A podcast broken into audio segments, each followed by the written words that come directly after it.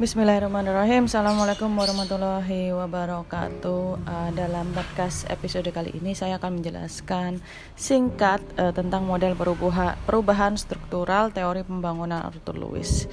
Jadi teori perubahan struktural Atau structural change theory Adalah salah satu uh, Teori pembangunan Stran-stran Teori pembangunan yang fokus pada mekanisme yang diterapkan negara-negara terbelakang dan dan atau baru merdeka untuk mengubah struktur perekonomian domestik mereka dari yang tadinya sangat menekankan pertanian subsisten tradisional.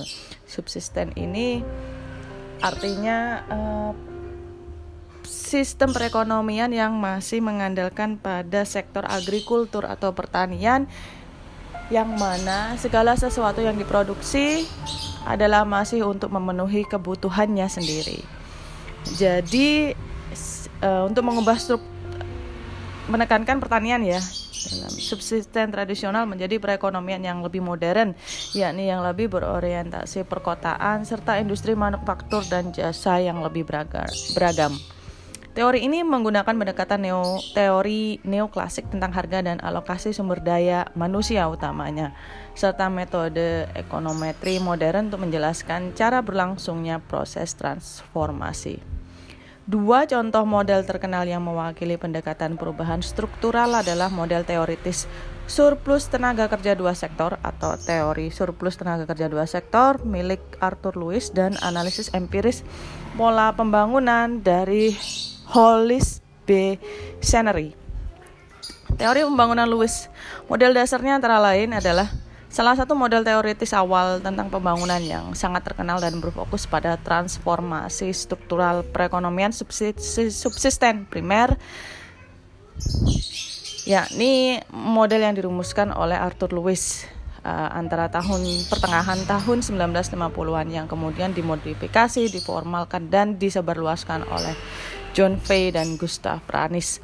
Model dua sektor Lewis menjadi teori umum yang menjelaskan proses pembangunan di negara yang baru merdeka atau negara berkembang yang memiliki surplus tenaga kerja selama hampir keseluruhan pada tahun 1960-an dan awal tahun 1970-an. Kadang masih diterapkan khususnya untuk mempelajari pengalaman pertumbuhan ekonomi dan pembangunan di Cina akhir-akhir ini dan pasar tenaga kerja di negara berkembang lainnya. Berdasarkan model Lewis, perekonomian terbelakang terdiri atas dua sektor ya. Ini sektor subsisten pedesaan yang tradisional dan kelebihan penduduk dan mengandung arti kelebihan tenaga kerja. Yang dicirikan produktivitas marginal tenaga kerja sama dengan nol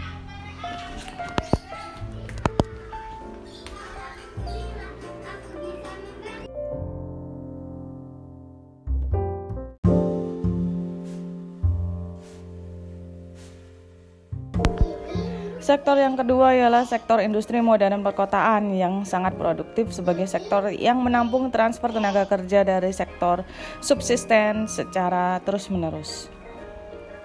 Fokus utama model ini itu terletak pada baik pada proses transfer tenaga kerja maupun pertumbuhan luaran atau output dan lapangan kerja di sektor modern sektor modern ini dapat mencakup pertanian modern, tetapi kita akan menyebutnya sebagai industri supaya lebih familiar.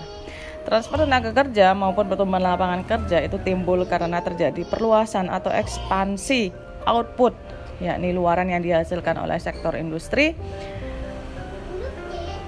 Laju perluasan yang terjadi itu ditentukan oleh tingkat investasi industri dan akumulasi modal di sektor modern. Investasi ini dimungkinkan terjadi karena jumlah keuntungan atau laba sektor modern melebihi jumlah upah dengan asumsi bahwa para pemilik modal atau kapitalis menginvestasikan kembali semua keuntungan mereka. Akhirnya Lewis mengasumsikan bahwa tingkat upah dalam sektor industri modern tidak berubah atau konstan yang ditentukan sebagai jumlah bayaran tertentu di atas rata-rata tingkat upah subsisten yang tetap di sektor pertanian tradisional. Dengan tingkat upah yang konstan di daerah perkotaan, kurva penawaran tenaga kerja pedesaan ke sektor modern dipandang elastis sempurna.